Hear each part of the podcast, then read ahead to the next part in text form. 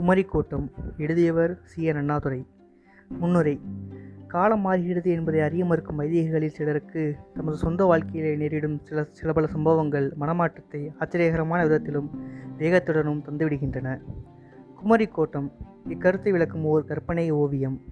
இதிலே காணப்படும் சீரும் தந்தை வாதினும் மகன் வசீகர மங்கை ரோஷன் நிரம்பிய அண்ணன் இவர்களே நீங்கள் எங்கு வேண்டுமானாலும் காணலாம்.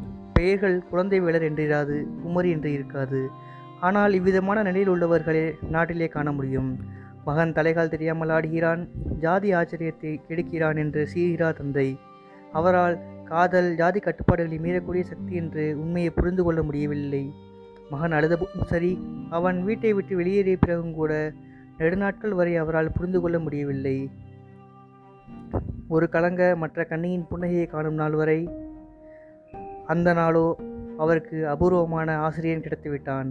பல திங்கள் படித்து பெற வேண்டிய பாடத்தை அவர் ஒரே ஒரு பார்வையின் மூலம் பெற்றார். மகனது மனத்தின் தன்மை அவருக்கு புரிந்தது. ஆனால் தம் மனத்திலே கிளம்பிய காதலை என்ன செய்வது என்று புரியாமல் சில நாட்கள் இருந்தார். அவர் மட்டுமா யாரும் தானே? பிறகு அதற்கும் வழி கண்டார். ஆனால் குறுக்கு வழி. அந்த குறுக்கு வழி பெண்களை விவசார பகுதியில் தள்ளும் பயங்கர பாதை. குமரிக்கு அந்த வழியில் நடக்கும் நுழைவுச்சீட்டு தான் கிடைத்தது. ஆனால் அவருடைய அண்ணனும் லெச்சி வீரனை வைதிகரின் மகனும் அவளை காப்பாற்றினர்.